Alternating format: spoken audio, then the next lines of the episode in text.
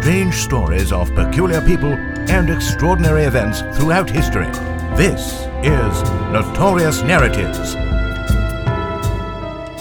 Welcome to Notorious Narratives. I'm Jen. And I'm Robin. And tonight I'm going to tell you the story of an Irish immigrant woman. Ooh. So I'm not going to tell you exactly who this woman is because I think you'll get there pretty quickly. Okay. So this is the story of an Irish immigrant woman named Mary.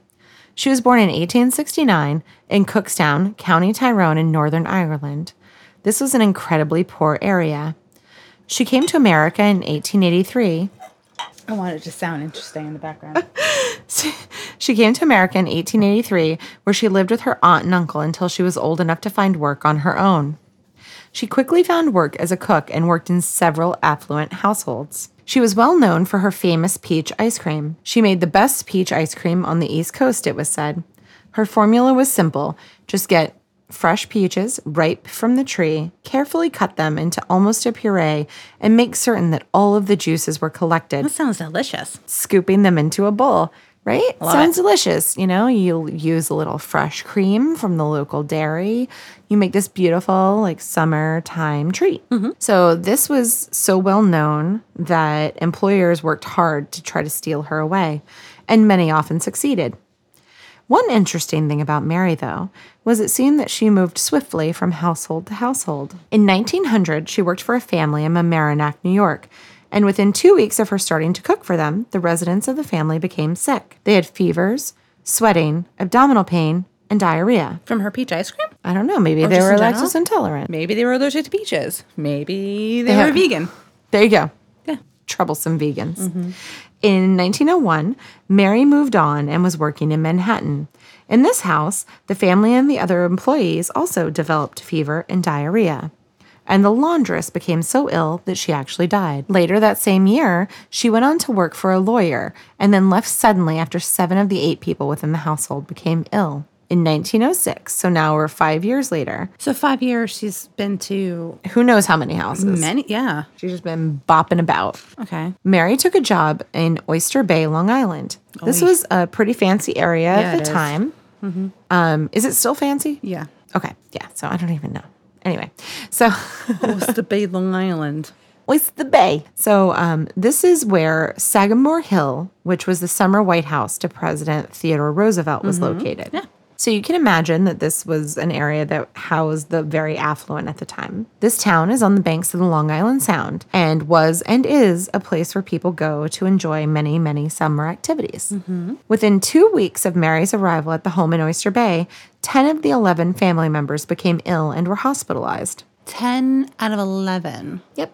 So- That's a lot. the 11th person went to 11th bed before dessert. The 11th person was grounded, was sent to his room Without ice her cream. room without any dinner or dessert. no dinner, no dessert. Wag of the finger. Or was the 11th person a dog, a pet?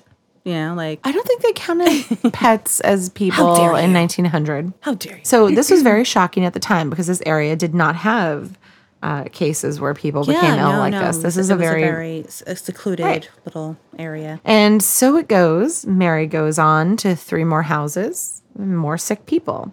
Everywhere she went, a trail of diarrhea Trail of diarrhea. A trail of diarrhea ran behind her throughout the New York area. That's gross. Mary took a job uh, with a prominent banker named Charles Henry Warren, and they brought her um, and they brought her along to the summer house that they rented also in Oyster Bay. Popular place. From August 27th to September 3rd, six of the 11 people in the household became ill. The illness that they all shared was called typhoid fever. Wow. And no matter okay. where Mary went, typhoid followed her. Got it. Everybody. Ev- There oh. you go. Do you know who we're talking about? I believe it might be Typhoid Mary. It is Typhoid Mary. Oh my God. At this time, typhoid fever was fatal in 10% of cases, and no antibiotics were available to treat the illness until 1948. What is? Uh, all right, I, I'm sorry, Sure. but um, I've heard of typhoid Mary, but I actually like I've heard of typhoid fever, Yes. but I didn't know that that was why she was named Typhoid Mary. For some reason, I don't know. I thought that they were like separate, like whole No. different entities. So, what exactly is typhoid? So, typhoid is actually one of the bacteria in the Salmonella family. It's Salmonella typhi, which is a bacteria So that is diarrhea. available. Um, right. So, it essentially it causes symptoms sort of like a, a stomach virus food poisoning. So she, But it's bacterial, it's not viral. So she basically made, made everyone poop to death. Yes. Yeah. So, you know, dehydration, especially in those days, leads to incredible electrolyte abnormalities, which can cause death, especially when you lose a lot of your sodium and potassium, because those are the electrolytes that cause your heart to pump. Absolutely. Yeah. Okay. Absolutely. All Got right. it. Okay. Got it. Poop. There we go. Uh, the next character to enter this story is a man named George Soper. He was a New York City Department of Health sanitary engineer whose specialty was studying typhoid fever epidemics. He was actually brought in by the man who had rented that house in Oyster Bay out to that fancy man, Charles Warren. It's it's like so uh, Oyster Bay is such a nice area and it's such a nice house. So like what? He was going there kind of doing an inspection. Yeah, essentially. like, "Oh, is there any molds? Is there any Right. like any type of way for anyone else to get sick in this home?" Exactly. It. So he's like, hey, like I want to be able to keep renting this house out because I'm making money with it. oh yeah. So I'm gonna call this guy, and this guy's gonna come check out the house and try to tell me where the typhoid is coming from. Because you know it's typically linked to a lack of basic sanitation. yeah, but I never really heard of any type of like mold being a cause of like diarrhea and stuff. So that's more Not of in this- mold. Yeah, but I'm just saying in my in my head, I'm like, what what someone's what someone can find in a home.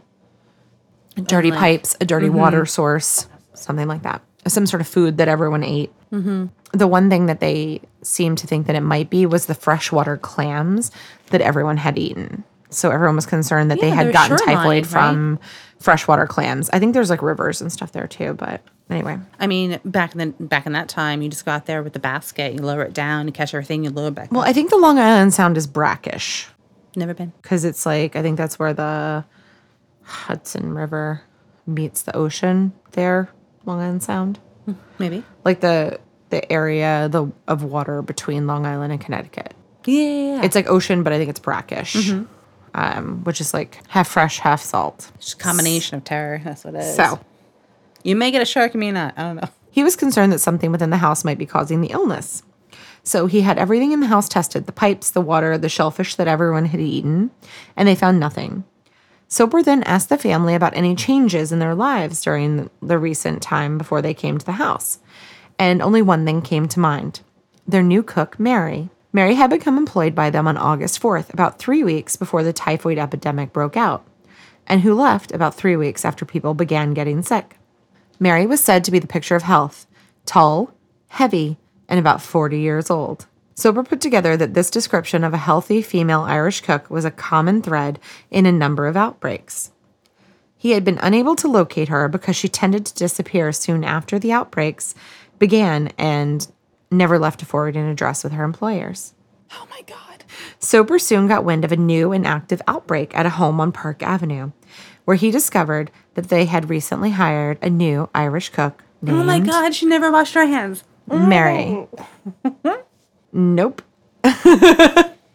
so, in this outbreak, two servants were hospitalized and the daughter of the family ac- actually died. From Soper had finally found his culprit. Looking into Mary's work history, he found that in the previous 5 years, that 8 families had hired Mary and 7 of those had had members of their family come down with typhoid fever. Soper approached Mary many times in attempts to collect her blood, urine, and stool samples. Mary angrily refused, persistently, even threatening him once with a fork. In one instance, he even tried to bribe her by telling her that he was going to write a book about the case and that he would give her royalties. And even with that like offer of money, Mary locked herself in a bathroom until he left. So, an an older woman from Ireland coming over, and she's kind of being forced to give stool samples. Somebody's chasing her around trying to get urine, blood, and feces from her. Would- and she's would- just the cook in a house. Like she thinks I that she's myself just in the bathroom too until you left. A until simple you give me a reason why. What's going on? What's happening? You know. Yeah. Hi, everybody. I'm Katey Sagal, And I'm Kurt Sutter. and welcome to our new podcast called Pie people, influences, and experiences. Yes, it's sort of the uh, get to know you at a deeper level, the who, what, when, where, and why you are, rather than what it is you do. Absolutely. We're not going to talk too much about what people do. We just want to know about their families, where they come from, you know, what shapes their parenting if they have kids, what shapes their marriages if they're married. We just want to be really nosy. We want to get in there. A deep dive into nature and nurture. And we started it because there are a lot of people that we don't know that we are curious about. Right. And I have no friends, so for me, it's, you know, Trying to get them out of the house. listen to it on whatever you listen to podcasts on. Yeah, podcast, your, homecasts. Your, your, your podcasting apparatus. Watch it on the YouTube. He's aging himself. So eventually, with Soper's research, it became apparent that Mary was tied to these outbreaks and that she was a liability to the health and wellness of the community. The New York Department of Health sent a female physician to speak with her. This female physician's name was Sarah Josephine Baker. She was a notable American physician who had made great strides in the field of public health. She was a doctor at that time. Yeah, yeah. Go Dr. Baker. And she was really focused on like The women well-being, and children's like health in lower income areas. That's that's amazing. So she fought against widespread urban poverty of uh, children and newborns. Oh, She noted that newborns in 1917 faced higher mortality rates than those of frontline soldiers in World War One. oh, absolutely. Oh, I agree one hundred percent. I know. I don't like to think of sick babies. anyway. I, I know, but I I agree with that. But by the time that Baker even got to Mary, she was already of the mind that she was being persecuted, chased, and she didn't understand what was going on, and she felt like people were just coming after her. Why are you chasing me and asking me for my poop? I don't trying to steal my poop. Uh, she felt that she had done nothing wrong and that she herself was healthy, so how could she be making people sick? A few days later, Dr. Baker arrived back at Mary's place of employment. Only this time, Dr. Baker came with police officers and they took Mary into custody. Mary took off and evaded capture for five hours. she just lit the fuck out of there. She was like, nope. Fucking ran. So finally, not today, Satan. Not today. so um, they did finally track her down by finding a piece of fabric from her dress in a doorway that had gotten stuck. So they. Amateur. they, I know it was total amateur hour, Mary. I mean, if you snag on something, keep going. You grab that evidence. You keep going. Never It's probably her leave apron. evidence behind. After her arrest, the media went wild with salacious images of Typhoid Mary. She was even referred to as Typhoid Mary in the Journal of the American Medical Association, as well as in numerous other medical textbooks. Once in prison, she was forced to give stool and urine samples, and they offered her surgery to remove her gallbladder. I'm a little worried about how like they forced her to do urine and like they just sat there and waited. I mean, for her to eventually everybody's got to shit and piss, right? I know, I know, but I think they like, just captured it. but I just I feel bad if someone's just standing there waiting for her to do it and like Just um, oh, because you're doing it, poo you're shy. Robin, doesn't mean that anyone It's else not that is. I'm poo shy. It's the fact that like I feel bad that like she's sitting there and she's like no no no no and someone just went like you gotta go sometime Yeah. and they're waiting for her to do it and then you just take it. Yeah, and then they just snatched it up and found that she was all full of typhoid. Anyway, she's just a big old mess of typhoid. So, like I said, they offered to remove her gallbladder, which she refused, mm-hmm. which I thought was super weird. And I was like, why would they want to remove her gallbladder? That seems so bizarre to me. But actually, it's even today, uh, a new recent study suggests that bacteria that causes typhoid fever actually collect uh, in tiny but persistent communities on gallstones, making the infection particularly hard to fight, especially in so called carriers, who are people who have the disease but show no symptoms. So like her gallbladder is just like Full of, corroded, full of stones and typhoid bacteria, just like typhoid poor- bacteria. and she had no idea dancing about in there. It's I mean She was a she's- carrier. She's, just walking around with this. It's like patient zero, and I have no idea that she's the cause of any of this. Yeah, actually, patient zero, what she was known as actually epidemiologically was the index case because she was actually the first confirmed carrier of typhoid, a person who had it but was not ill. Wow. So she is the first one that they identified that had the bacteria in her and she transferred stool, it. urine, And then those people who didn't die from it transferred it. because it's super contagious. In all those homes that she worked in. Yep. Oh, Mary. So people can develop typhoid fever by ingesting food or water contaminated during handling by a human carrier. Though those carriers are well, they will shed the associated bacteria in their feces and urine. Washing their hands with soap and water before touching and preparing food and properly washing dishes and utensils can reduce that risk. No shit. Mary flat out refused to have her gallbladder removed. She did not understand what that was about. I think I think that also has to do with religion. If she's from Ireland, then she's like I think that it was probably out of her mind that someone would do something like that because I really don't think at that time surgery was a really popular thing unless it was completely necessary in terms of death. Agreed. Agreed that like I mean I'm sure that like you come to like a 40 year old woman in 1907 and tell you tell her that you're going to take out a piece of her body. She's going to be like, she's like- um gonna need a little more information about that because I feel fine. I'm gonna keep Yeah. all my bits. But the next part is all on her. She also stated that she did not understand the purpose of hand washing. Oh god damn it. Mary, I know. Like Jesus, Mary, come wash on. your fucking hands. Mary also told them that how could she ever be a risk to someone when she felt fine?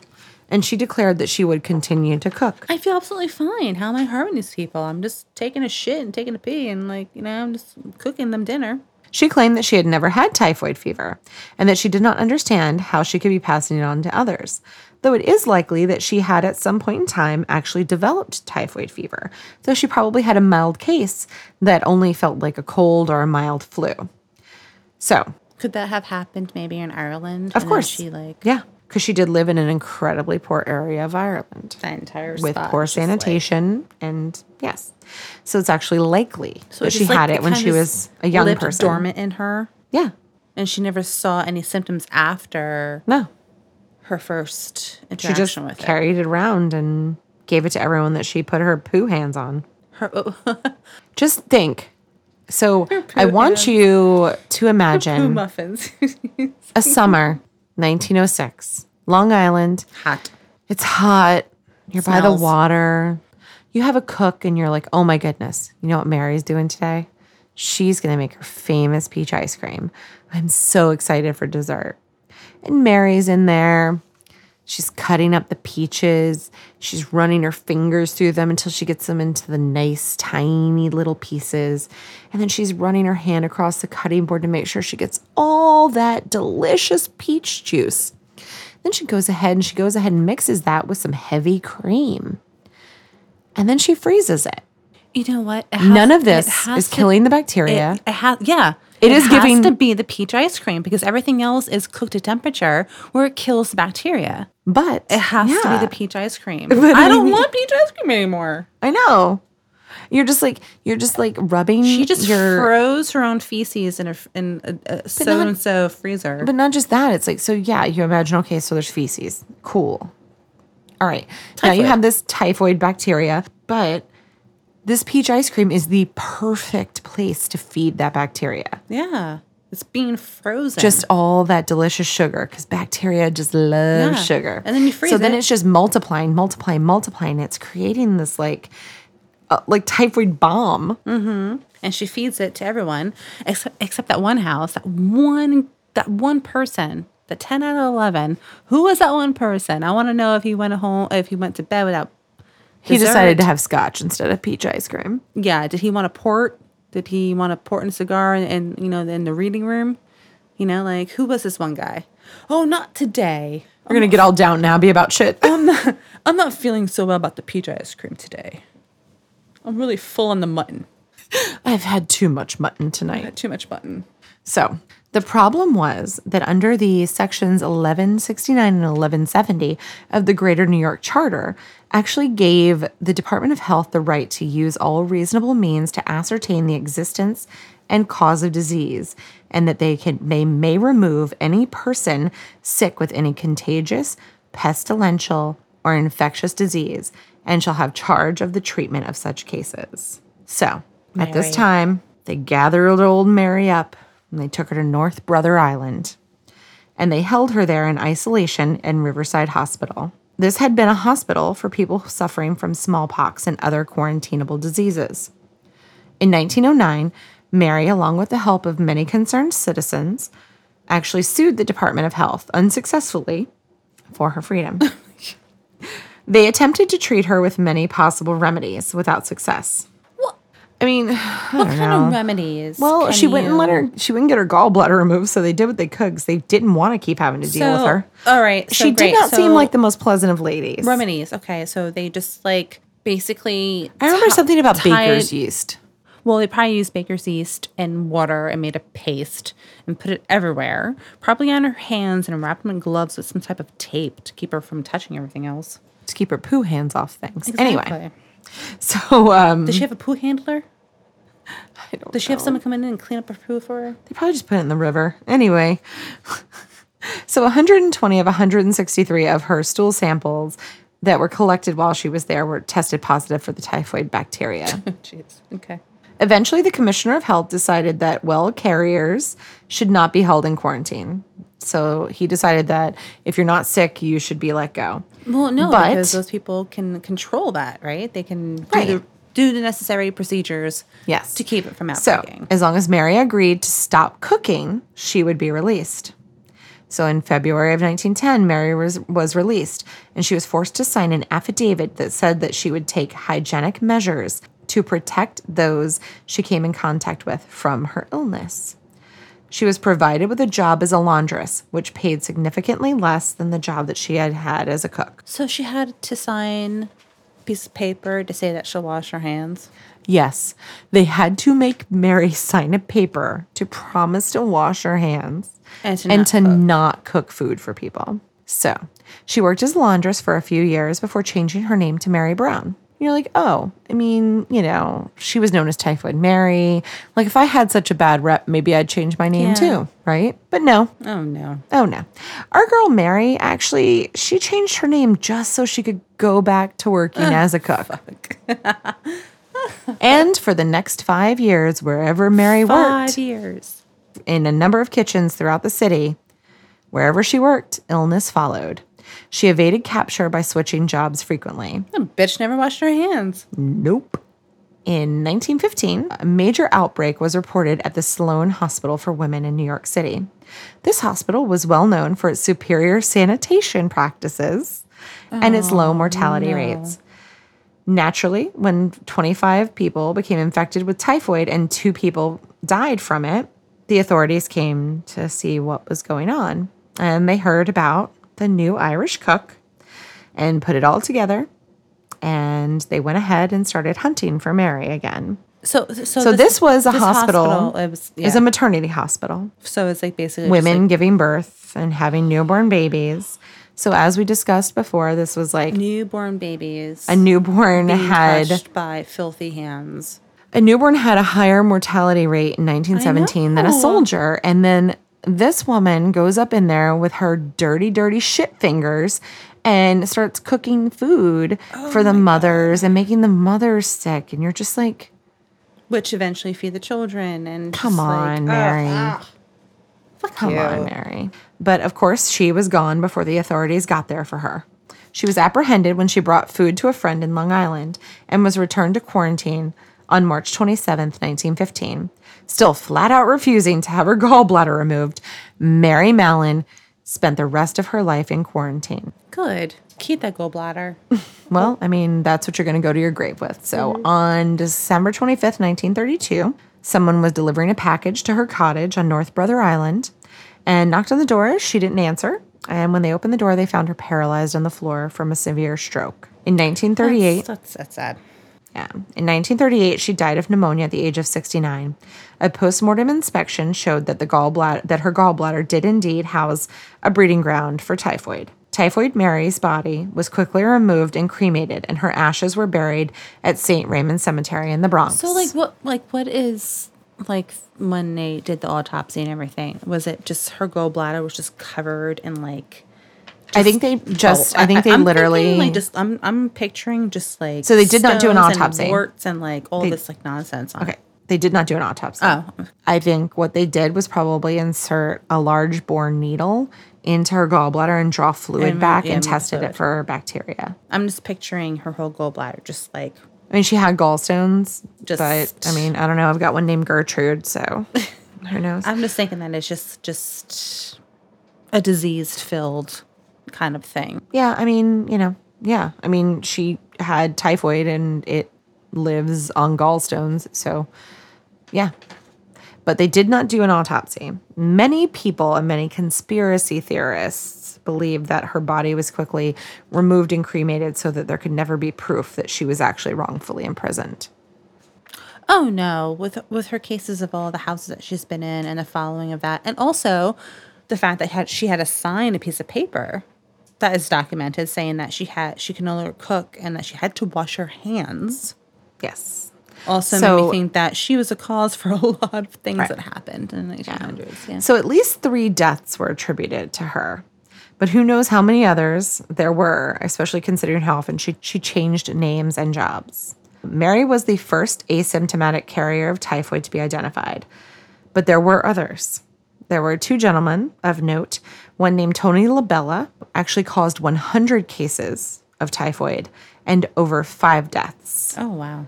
And there was a man named Adirondack John, who was a tour guide, who caused 36 cases and two deaths. Though these men did not spend their lives in quarantine. Was it because they agreed to cooperate? Did they understand their role in causing the illness better than Mary did? Did they know Or that they was- even had that illness? Yes. Well, do they know before? No. But they were told. Their cases are not well documented, not like, in the same way typhoid Mary well, is. Like that one guy, like the An- guy, right? John. Yeah. The tour guide. Mm-hmm. So he's a tour guide for mountains. So is it? He he's an outdoorsman. So he's walking around out, outside, and he's he, and he's not really making anything. He's not really touching anything other than maybe shaking hands with people to be like, or maybe he's "Hi." like stirring, using his hand to stir the beans at the campfire. I mean, who knows, right? Their cases are not documented in the same way. That there's another person out there that does not wash his hands. I'm sure. Their cases are not documented in the same way that Typhoid Mary's cases, though. I know. And why is that? You know, when especially the gentleman Tony Labella Is is, actually men versus women? I mean, he infected twice as many people as her. So the number of people that she infected that is documented is at least 51. Is it just is His is over a hundred. Yeah. Is it because Like- she's just a servant? Is it Mm-hmm. because she's just a woman? Is it because she was just like had like a bad enough attitude to be like, I'm not dealing with your fucking shit? Like, you need to explain to me why like you're doing this to me. Was she just did she just have a bad attitude? You know, or is it that they explained it to them and they understood it and said, "All right, cool. I'll not cook for people and I'll make sure I wash my hands." Since those cases aren't documented, it's really hard to like have any idea what was actually going on, mm-hmm. Absolutely. you know? Yeah. It's also it's really difficult to say how much Mary really understood of her circumstances. By all accounts, she is painted to be a tough and difficult woman. Uh, but looking back, one wonders what may have happened if the authorities had taken a little bit different approach. Maybe if they had worked with her to help her understand, or if they had gotten her a job that actually paid her the same as being a cook did, would she have gone back to cooking? But instead, she became the butt of many jokes, cartoons, and her name was splashed upon the pages of papers at where she was declared to be unclean. And during the time that like she was quarantined the first time, many people were on her side. She had people who worked with her to help pursue the Department of Health to try to get her freedom. There were people who thought that like she was being persecuted and that it wasn't fair, that they were doing it to her because she was a woman, because she was a servant, because she was an immigrant and they were using her as a scapegoat for this typhoid outbreak that was going on throughout the city. But at the same time, But- she actually said, "Why do I have to wash my hands? Why do I have to?" When she left gonna-" and continued to cook, when she signed, When she signed the affidavit, she left- She wouldn't. she continued to cook. She changed her name so that she could. That deceit lost her all public sympathy. Mm-hmm. And the fact that she went to a women and children's hospital to cook, like beyond any ability for people to understand. And she lost all public sympathy and she died alone on North Brother Island. It's kind of, it's it's it's a weird story. I mean, I loved it, but I, it's a weird story because you kind of feel bad for her, but then you're also rooting for her at the same time. And it's it's a very all I have to say is just wash your fucking hands. I mean, come on, people. Wash, wash, Wash your hands. The story of Typhoid Mary. Just another notorious narrative. Have a show idea? Send it on over to us along with any questions, comments, or corrections to notoriousnarratives at gmail.com. You can follow us on our Instagram at Notorious Narratives and Twitter at Notorious Tales. And don't forget to rate, review, and subscribe. Every review helps other listeners to find us. Thanks so much.